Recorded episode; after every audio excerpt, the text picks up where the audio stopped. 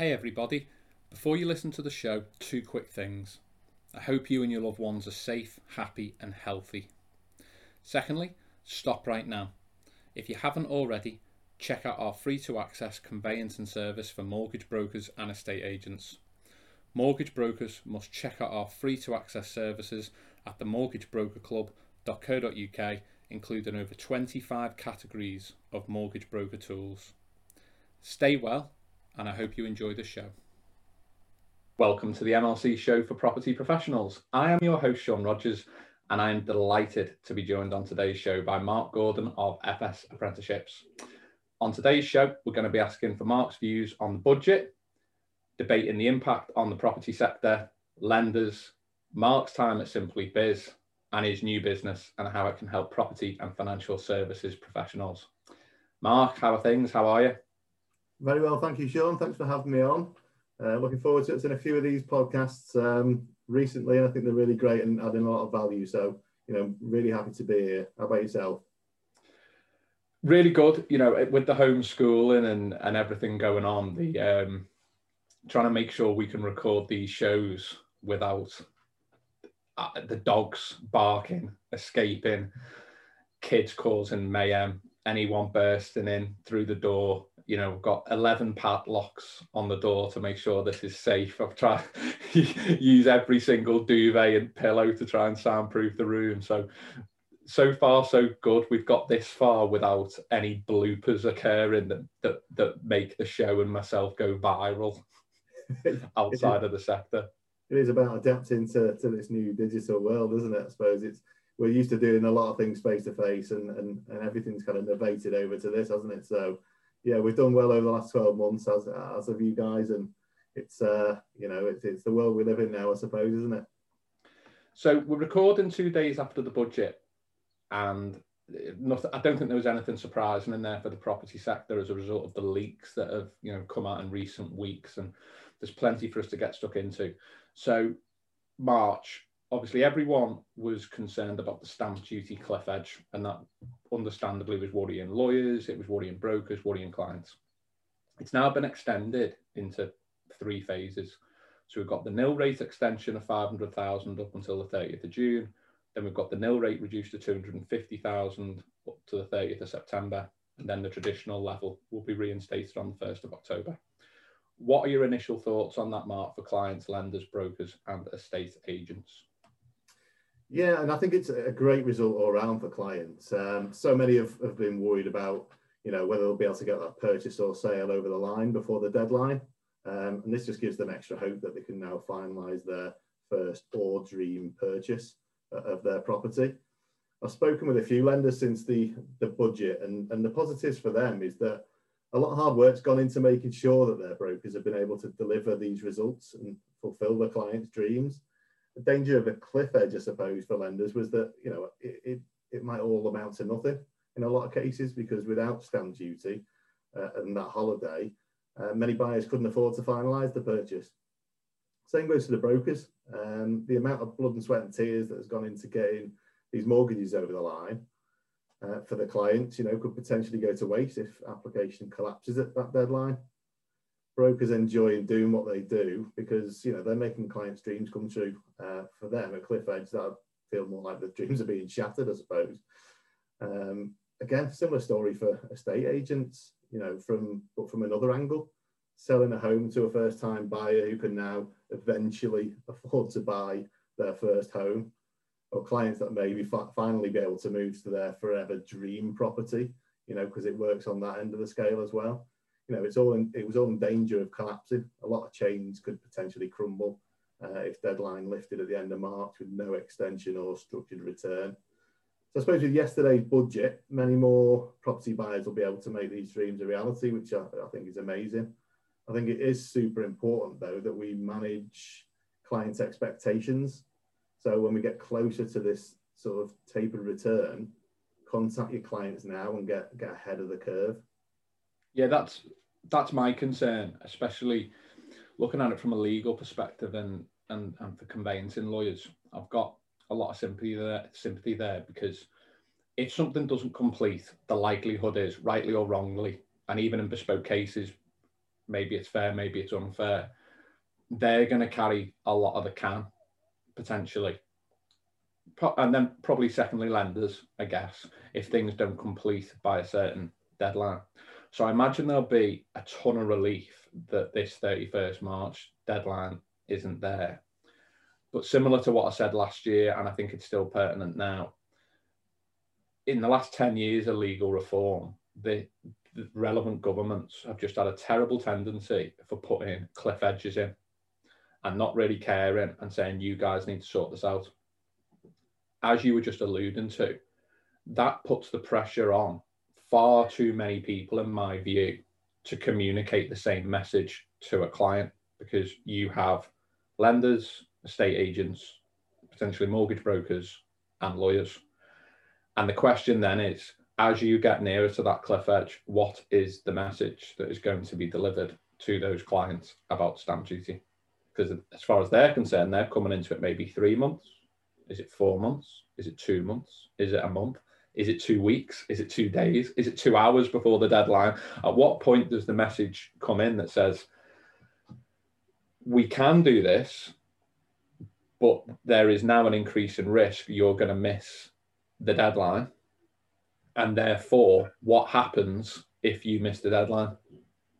And for some people, that might be, it doesn't really matter. It'd be nice if we hit it. It doesn't matter if we don't. And that's fine. I think everyone can proceed there. But where it's, if we miss the deadline, this is not going to happen.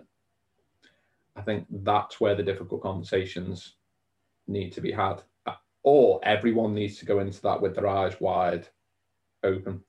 And I think I'm still hopeful, and maybe I've missed this, and apologies if I have, but I hope that they bring something in that is a trigger point to basically say, if you have got to this stage by this date, you don't have to have completed by that deadline. You're safe, in essence.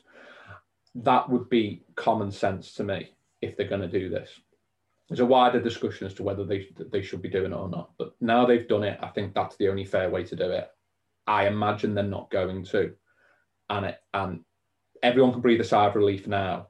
But I think this just kicks it further down the road. And the issue, uh, you know, as we'll come on to, when we're discussing, you know, 95.5 mortgages, I, I can just see this. Everyone taking a breath now, but I've just got a bad feeling that in a few months' time, the the pressure of that is going to be immense, and it's frustrating because, I, and they're not notoriously great at doing this.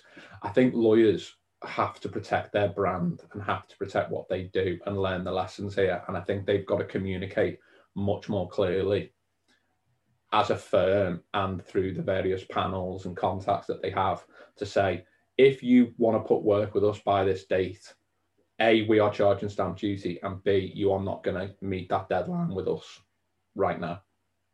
And just to, be completely clear with that. And I think everyone needs to, if they do that, everyone needs to respect that and see that as a positive that they're communicating with that level of clarity.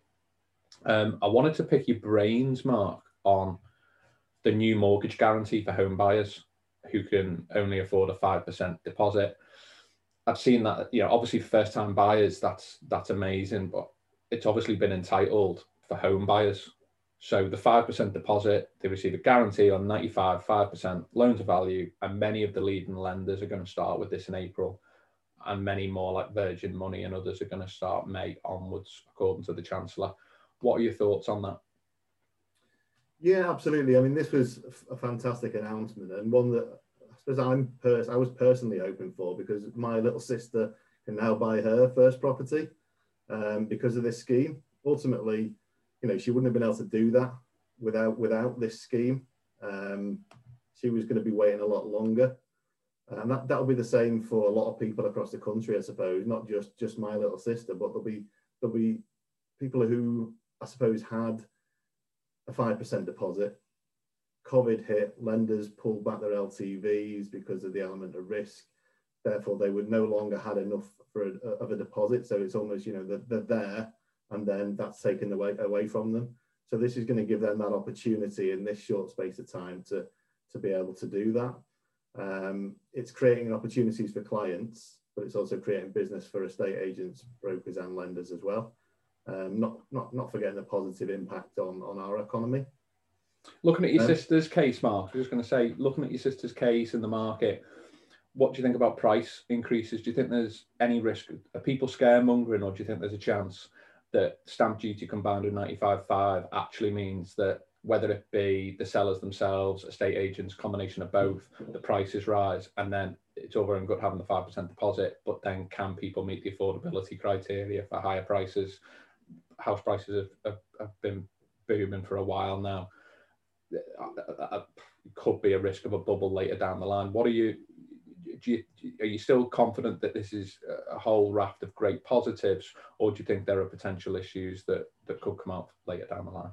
Yeah, no, absolutely. I think you know prices are going to go up. Um, you know, I think there's a lot of repairs to the economy that the government have have got in mind as well. And I think you know at the moment, I suppose it depends on on on the the house buyer. Uh, if they're looking to buy now, then it's great. If they're if they're now starting to to look for their property, and this takes a while, you know, there's a chance that prices will will rise, um, and of course they will then the affordability will kick in, and they won't be able to to, to buy that property. Um, so there is an element of that, but I suppose for those in the interim who are, who are looking to buy that property, it, it's a great thing. Moving on from that, yeah, I think there is going to be issues with affordability when prices do do, do rise, sure. We're a nation of homeowners, and uh, this isn't my view at all, but it's interesting. I've seen quite a few people in America talk about actually moving to more of a renting choice. And for many, they'll argue in this country they don't have a choice in terms of owning their own home or renting. I completely get that. But I find it interesting that in America, there's some talk of actually even uh, mum and dad almost creating your own little home at the bottom of the garden, in essence, for you to live in, or renting and having the, the agility, if you like, A, to move potentially quicker, subject to your lease, and B, to adapt to economic uh, changes and the economic climate. You've got a lot of people, more people going freelance, consultants, self-employed professionals, and all this kind of thing. And you can potentially you can see the point they're making there in that you probably do have a bit more agility and especially if you're fortunate enough to have a massive garden you can live at the bottom in some kind of glorified wendy house or something of your parents um, I'm, I'm not sure you can still get away with putting your washing in and dragging that in maybe you can it, is it a case that the big thing about owning homes is that actually it's really crucial to your retirement boosting your pension, being able to downsize, release equity, helping your kids. It, it, do, you, do you think that it's as important in the UK as it always has been? Or do you think the sort of conversations from America, especially if you're not employed as such, you're, you're more freelance, that actually there are benefits to being a bit more agile by renting? I think it's a, a certainly a case by case basis. I mean, for, for renters, um, that do travel a lot and they move around the country, you know, renting is probably a better option for them in the sense that, you know, they're not stationary, they're not in one place. So it does give them that flexibility to move around and not commit to, to the purchase of a property. Um, I've always been a firm believer of, of, of owning your own property, and that's mainly because, you know, it's cheaper to pay off a mortgage. I'm astounded by some of the costs of, of rental properties. So if you are looking to stay in one place, um, not only is it much cheaper to pay off a mortgage than it is, is a rental. I mean, I'm I'm in the north, so you know, property mortgages are a lot cheaper for properties up here. But um, you know, every payment on a mortgage is an investment as well. You know, so if you're paying rent, you know, you're not going to see that money again. So you're not putting that money into equity of a property. Um, unfortunately, for a lot of people, renting is their only option. So it's crucial that we still have a strong buy-to-let market, allowing more landlords to, to purchase property in order to let that out. Um, but purchasing a property, as you rightly mentioned, builds equity. So that can be used for retirement income, a pension pot. Um, you know, there's there's no equity to to bank when downsizing in your later years if you are renting.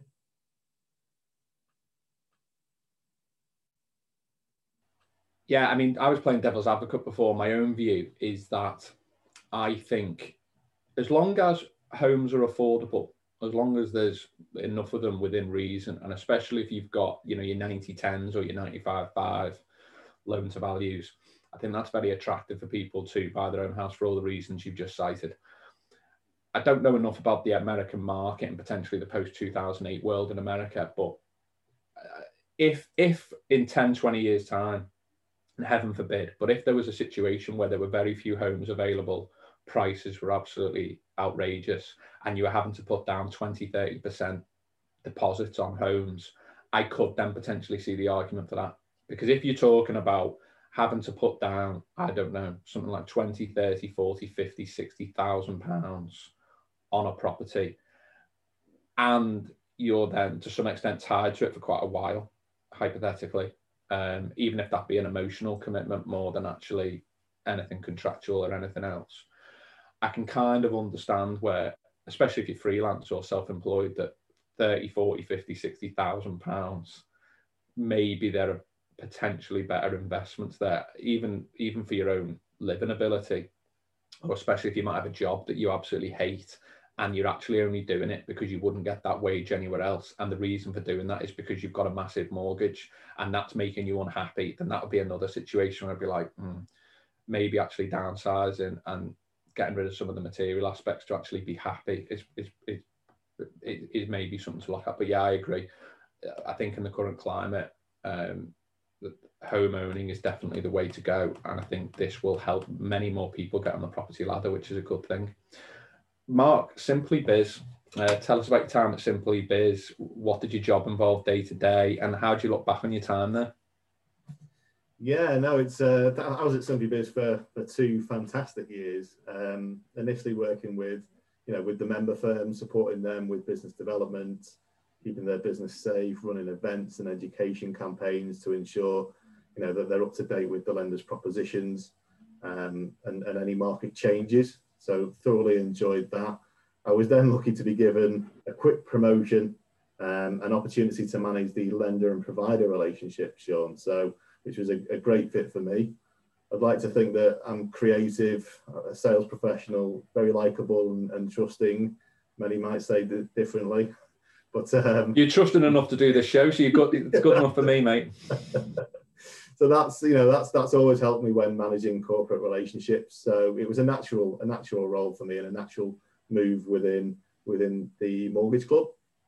Uh, I was help, able to help both the you know lender and provider partners gain exposure to members, offer education and insight to their solution. Um, my role was generating more business for Simply Biz partners, but also keeping our members updated on, on what lenders were doing, um, what criteria and lending appetites they had at that moment, um, and what was a fit for their clients. Uh, one thing that always stood out for me when, when, when, because I've worked on both sides of the fence was, you know, there's a lot of broker firms that see high street lenders, they know exactly who they are, what their criteria is. You know, they do a lot of business with those because it's, you know, most of what they put forward is is kind of vanilla cases and and, and, and you know normal sort of mortgages, if you will. They also know the other end, which is the big specialist lenders, so they know who to place their, you know, adverse, um, you know, your quirky property construction. There's a massive lenders in, in, in between, you know. So for me, it was always trying to make sure that the brokers knew that they could get similar to high street rates with a little bit of extra flexibility with some of the building societies that sit just outside the high street. You know so it's really important to to make sure that they were educated on on, on all of those lenders in between because they actually might be a better fit for clients. And how do you think the lenders dealt with the past 12 months? There are two particular things you know i would like your views on. One remote working lockdown um, changes social distancing etc and then secondly obviously the stamp duty holiday and the way they then had a bit of a rush and needed to turn applications around. Firstly, how do you think lenders dealt with that generally? And secondly, were there any particular lenders that stood out to you that you thought did an amazing job in terms of whether it be their communication or their agility or the way that they handle the situation? Yeah, I think lenders at that time were pushed into a bit of a, a corner, Sean. I mean, I dealt obviously quite closely with the, the lenders with my role at Simply Biz. Um, things like the mortgage payment holidays. Um, a lot of staff had to be moved into other departments to deal with the call volumes and processing for clients. Um, lenders also had to furlough a lot of sales staff um, because, of course, they were so inundated with with the mortgage payment holidays, um, and they you know they couldn't afford to chase more business. Um, so they weren't at full capacity themselves. The pause on valuations meant some lenders, you know, were hit hardest depending on um, well, the, pause on valuation, I suppose it meant that some lenders had to withdraw from the market entirely, um, and others had to adapt and utilize desktop valuations. You know, when, when we couldn't actually go out and physically value a property. You know, so that caused a lot a lot of issues. I think some of the specialist lenders were were hit pretty hard, uh, depending on who they had for securitization. You know, some had to pull out lending altogether, um, whereas one or two had to withdraw like their residential range in entirety because of that. Um, turnaround times and, and, and loan to values took a huge hit due to desktop valuations. Criteria changed on a daily basis, so that was so difficult for brokers to try and keep up with and keep track of these changes. Um, lenders were also at times difficult to get hold of, and some were not clear enough on their SLAs and, and, and time to offer or completion. Um, so that was a, a, real pain point for brokers when when when I was at Simply Biz as well. Were there any that stood out? Oh, you know, I'd love to, but I'm not going to. I don't want to know the uh, the ones who struggled. But were there any that stood out as really, in your view, doing a great job to communicate and and be agile and react to ever changing circumstances? Um, I mean, I suppose there's a couple that spring to mind on on, on the spot. I'm sure there's many many more that did a good job of trying to react, and there's probably quite a lot that that didn't. Um, the likes of Accord came in with the higher loan to values probably quicker than a lot of others, so that was a you know a, a great a great thing for both clients and brokers to be able to offer higher LTVs.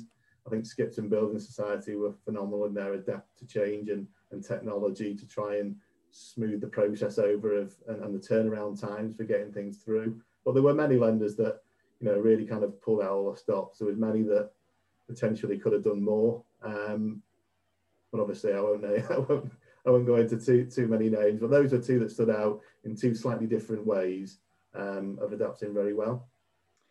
FS apprenticeships. You left Simply Biz. You decided to set up FS apprenticeships. What gave you the idea to set it up? Yeah, so this is uh, you know uh, an easy one for me and a story that I do I do love to tell. Um, working with and supporting financial advisors over over a, well, quite a long career in in financial services. Um, the growing concern more recently for me was the lack of you know online digital presence um, as the world became much more digital. So the saying was always said that online is now the new high street and and there was too many businesses, in my opinion, that didn't have a shop window. So I began to research solutions for firms who, you know, didn't know where to start when it came to marketing or didn't have any internal knowledge at all. Um, especially digital marketing and social media. You know, these are two areas that really there, there was improvements needed to be made across intermediaries. So I came across digital and content marketing apprenticeships. Now, even even I thought apprenticeships were for you know electricians or mechanics. You know, I thought they were very very trade focused. Um, but yeah, I found that they did content marketing, digital marketing apprenticeships. You know, and a, a full suite of marketing apprenticeships. So knowing that you know there was funding available, and at the time, you know, take business owners away from basically business owners they you know they can't be spending too much time on content creation and and, and doing that kind of online digital marketing when they've got so much else to do um, so I, I, I just thought this was a fantastic solution for them and I decided to run with it um, before before you know it, I'd hired um, marketing assessors, so marketing professionals who do are a tutor and trainer and assessor for apprenticeships. And I'd sat them down and run some training with them on financial services. So to make them aware of who, say, a mortgage broker's target audience would be, you know, running through what the businesses look like and giving them a real insight so that they can tailor that learning to, to mortgage brokers or any firms within financial services. Um, so far, I, you know, I reached out to some of the firms that I've dealt with over the years, and so far, you know, they've, they've opened their arms to the opportunity. They've, they've never thought of that and thinking that it's a fantastic solution for us, um, you know, with, with limited budget.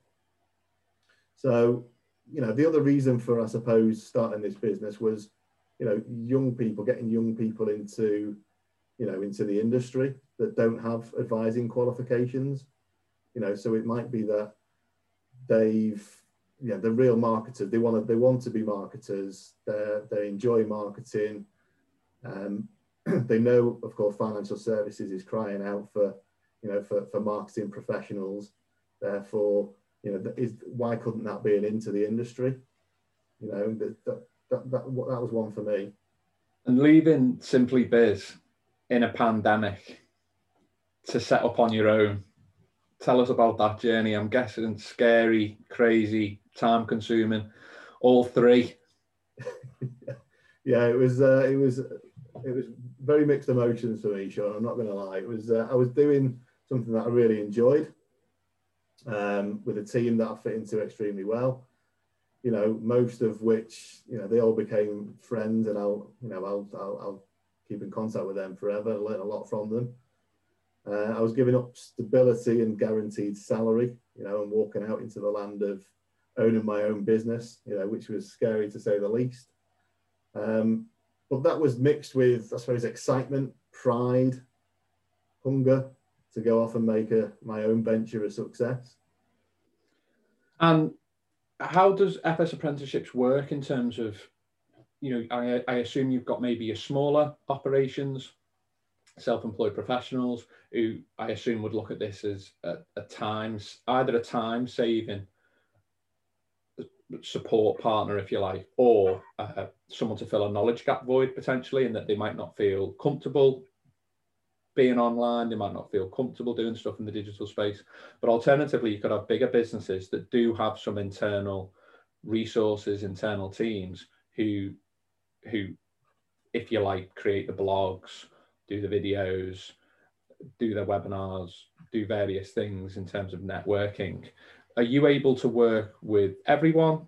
Is it a particular niche that you're looking to work with? Yeah, absolutely. I mean, the, the, the niche that I was looking to offer the solution to initially was more of the sort of SMEs that, you know, didn't have a sort of marketing strategy or, you know, they're using an out, they're outsourcing to a third, third party digital agency a marketing agency. So they could actually have someone with internal knowledge that could actually own that relationship with that with that marketing agency. Um, so really, kind of that was that, that's the initial kind of niche area that I'm looking at. Starting with brokers that haven't got any marketing at all, they might dip their foot in but aren't really making the most of it, or they've got you know they just haven't got those intern that internal resource to do it. Um, but then, yeah, moving forwards, I suppose for your larger for your larger businesses, it could be a case of they've got a couple of people and they're looking for extra people to come into the business, you know, as marketing apprentices, as extra resource that can actually grow and and and and, and go through their development with a with a bigger firm.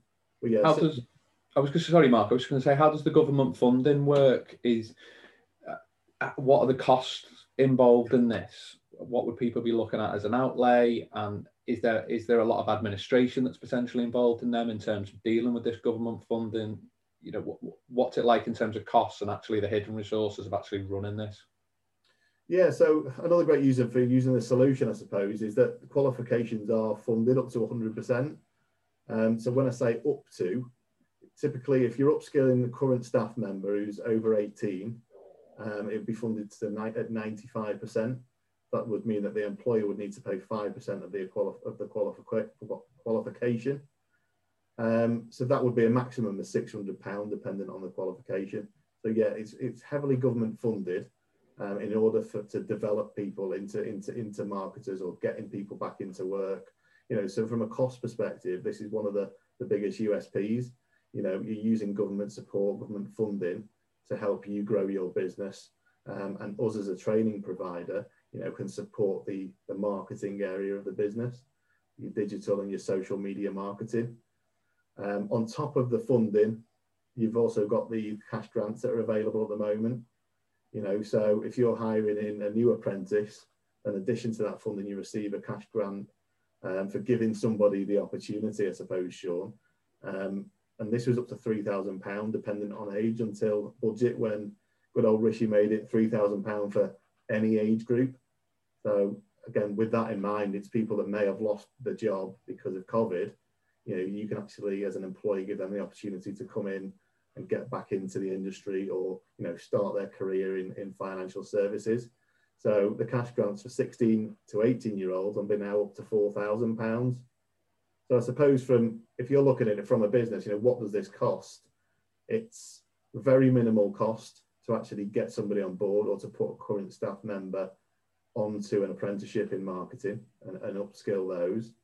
Um, you'll get a cash grant for that as well, which can go towards wages of bringing somebody in, or it can go towards, you know, obviously the, the platforms that they may need to use and utilize whilst creating content, you know, whatever they want to use that for. But it is it, it is given to them by the government really to to support them whilst they're supporting, you know, other people getting back into work or starting their career with with your business. I'm playing devil's advocate. If I'm I've got loads of introducers got all these amazing uh, new 95 5 loan to value guarantees from the government, stamp duty holiday extended. I'm really busy. Whether I'm doing anything on social media or not, are you worried or how would you deal with people responding saying why why would why would I dedicate any time to this? Why would I dedicate any funds to this? Why would I potentially look at doing this? When I've got all this going on, really busy, things are flying. Market looks like it's going to be really strong for the rest of this year by the looks of it. Why would I be interested in, in FS apprenticeships? Absolutely. I suppose there's a number of reasons, um, but I'll pick on one or two, I suppose, Sean, as, as primaries. And that's, you know, one being you're currently doing well, being too busy. I'll emphasize on that. But what happens when you know your competitors start to, to ramp up their online presence uh, and brand awareness, and then further down the line, when you are out of sight because you've not been you've not been creating content, you've not been you know raising your brand awareness and building a brand in that time, where your target audience, you know, they start to, to use your competitors because you know they have invested in in content marketing, they have invested in their brand you know, they've been over the course of a few months raising brand awareness, letting people know who they are, their values and core values. You know, gradually you will start to lose you lose those customers that are with you now. Um, marketing is not something that works overnight. It's all about building a brand, um, which can take time. So by not making this a priority now, will affect your business in the future. I can guarantee that the, you know, our business's competitors are looking at bolstering their digital marketing now, and you can't afford to, not especially now when we're well into the innovation of a new digital world, you can't afford to not be seen by your target audience or be trusted by your target audience or then know your brand and know who you are and the solution you offer. There's no great cost to using this solution. So, you know, the extra revenue the apprentice brings in by creating content and, and, and and building on that lead generation will more than cover the cost of the hire if you're bringing somebody in. And FS apprenticeships will take care of all of the training. So, you know, all you need to do as an employer in that sense is to make sure that they're spending time to learn and complete their program. So if I was to summarize, you know, why in that situation would you use FS apprenticeships? It's all the training is done by FS apprenticeships. Most of the cost is covered by the funding the marketing of your business will improve and generate more business as well as retain your current clients. So you'll have more time to concentrate on further growth of your business and improve processes within the business. Yeah, just to reinforce that, I think I use this analogy quite a lot that so difficult when you've got pillars, if you like, of your business that are going so well. Let's use introducer partnerships, introducer relationships as an example. Well, you could look at it the other way. You could be doing all your referrals through online, Facebook, almost like your local networking. And you haven't got that many introducer partnerships in place. And I just think you're exposed if you don't have more than one pillar, even if it is only two. And like you said, the other problem with that is that if you're only got one, maybe one and a half pillars, so to speak, if you lose one, it's very, very difficult to react to that as quickly as you would need to. And you are much better putting the seeds in the ground and watching the flower grow and watering it, even if you're only dedicating 10% of your time to that in a long term play. Because I just think you're always better either turning work down, passing it on, or you, you may make the decision to grow your business on the back of that. Time is obviously an issue. And I think that's what I really like about the service, in that this might fill a knowledge gap for people. I like the fact that it involves the training. I also like the fact that it helps obviously young people in particular, but people move into the sector. And I think that would be my concern looking forwards, that especially the people who are built on introducer relationships. Someone told me a long time ago in business, and it, it goes for football as well and sport, that if you want loyalty, buy a dog. And the reality is, no matter how good your introducer partnerships are, you are always going to have people wanting to nick those introducer relationships from you. There are going to be new people entering the market all the time, getting the qualifications. And like you say, in terms of doing stuff digitally and online, it's hard enough finding the time for it, but then secondly, it's hard enough finding the right strategy. You know, you I could run and walk as far as I want to the north, but I'm a, if I'm looking to end up at the South Pole, it's going to take me a hell of a long time. Yeah. So having the right strategy in place to make sure that what time is committed to it is pretty crucial. Um, and I think if you're only going to be in the industry for another few years, and you're looking to retire, then I don't think it's that big a problem. But I think if you're looking to be in the industry post 2025, I think you have to be dedicating some of your time to your, your online media, your digital media, and, and so forth. Um, that's it for this week, everyone. Thank you, Mark, for being such a fantastic guest. Thank you for listening. If you want any further information on FS apprenticeships, please check out Mark Gordon via social media accounts. He's really active on LinkedIn. There's the FS apprenticeships website, and we're going to be messaging loads out about them on our website and social media channels directly. Please share and spread the word about the MLC show for property professionals. If you're listening on Apple Podcasts, please hit us with a five star review. I know that's dead cheeky, but we are where we are. And remember to check out the products and services at the mortgagebrokerclub.co.uk. More importantly, please stay well and take care.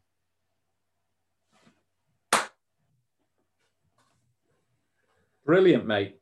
Is that all right? Stop recording.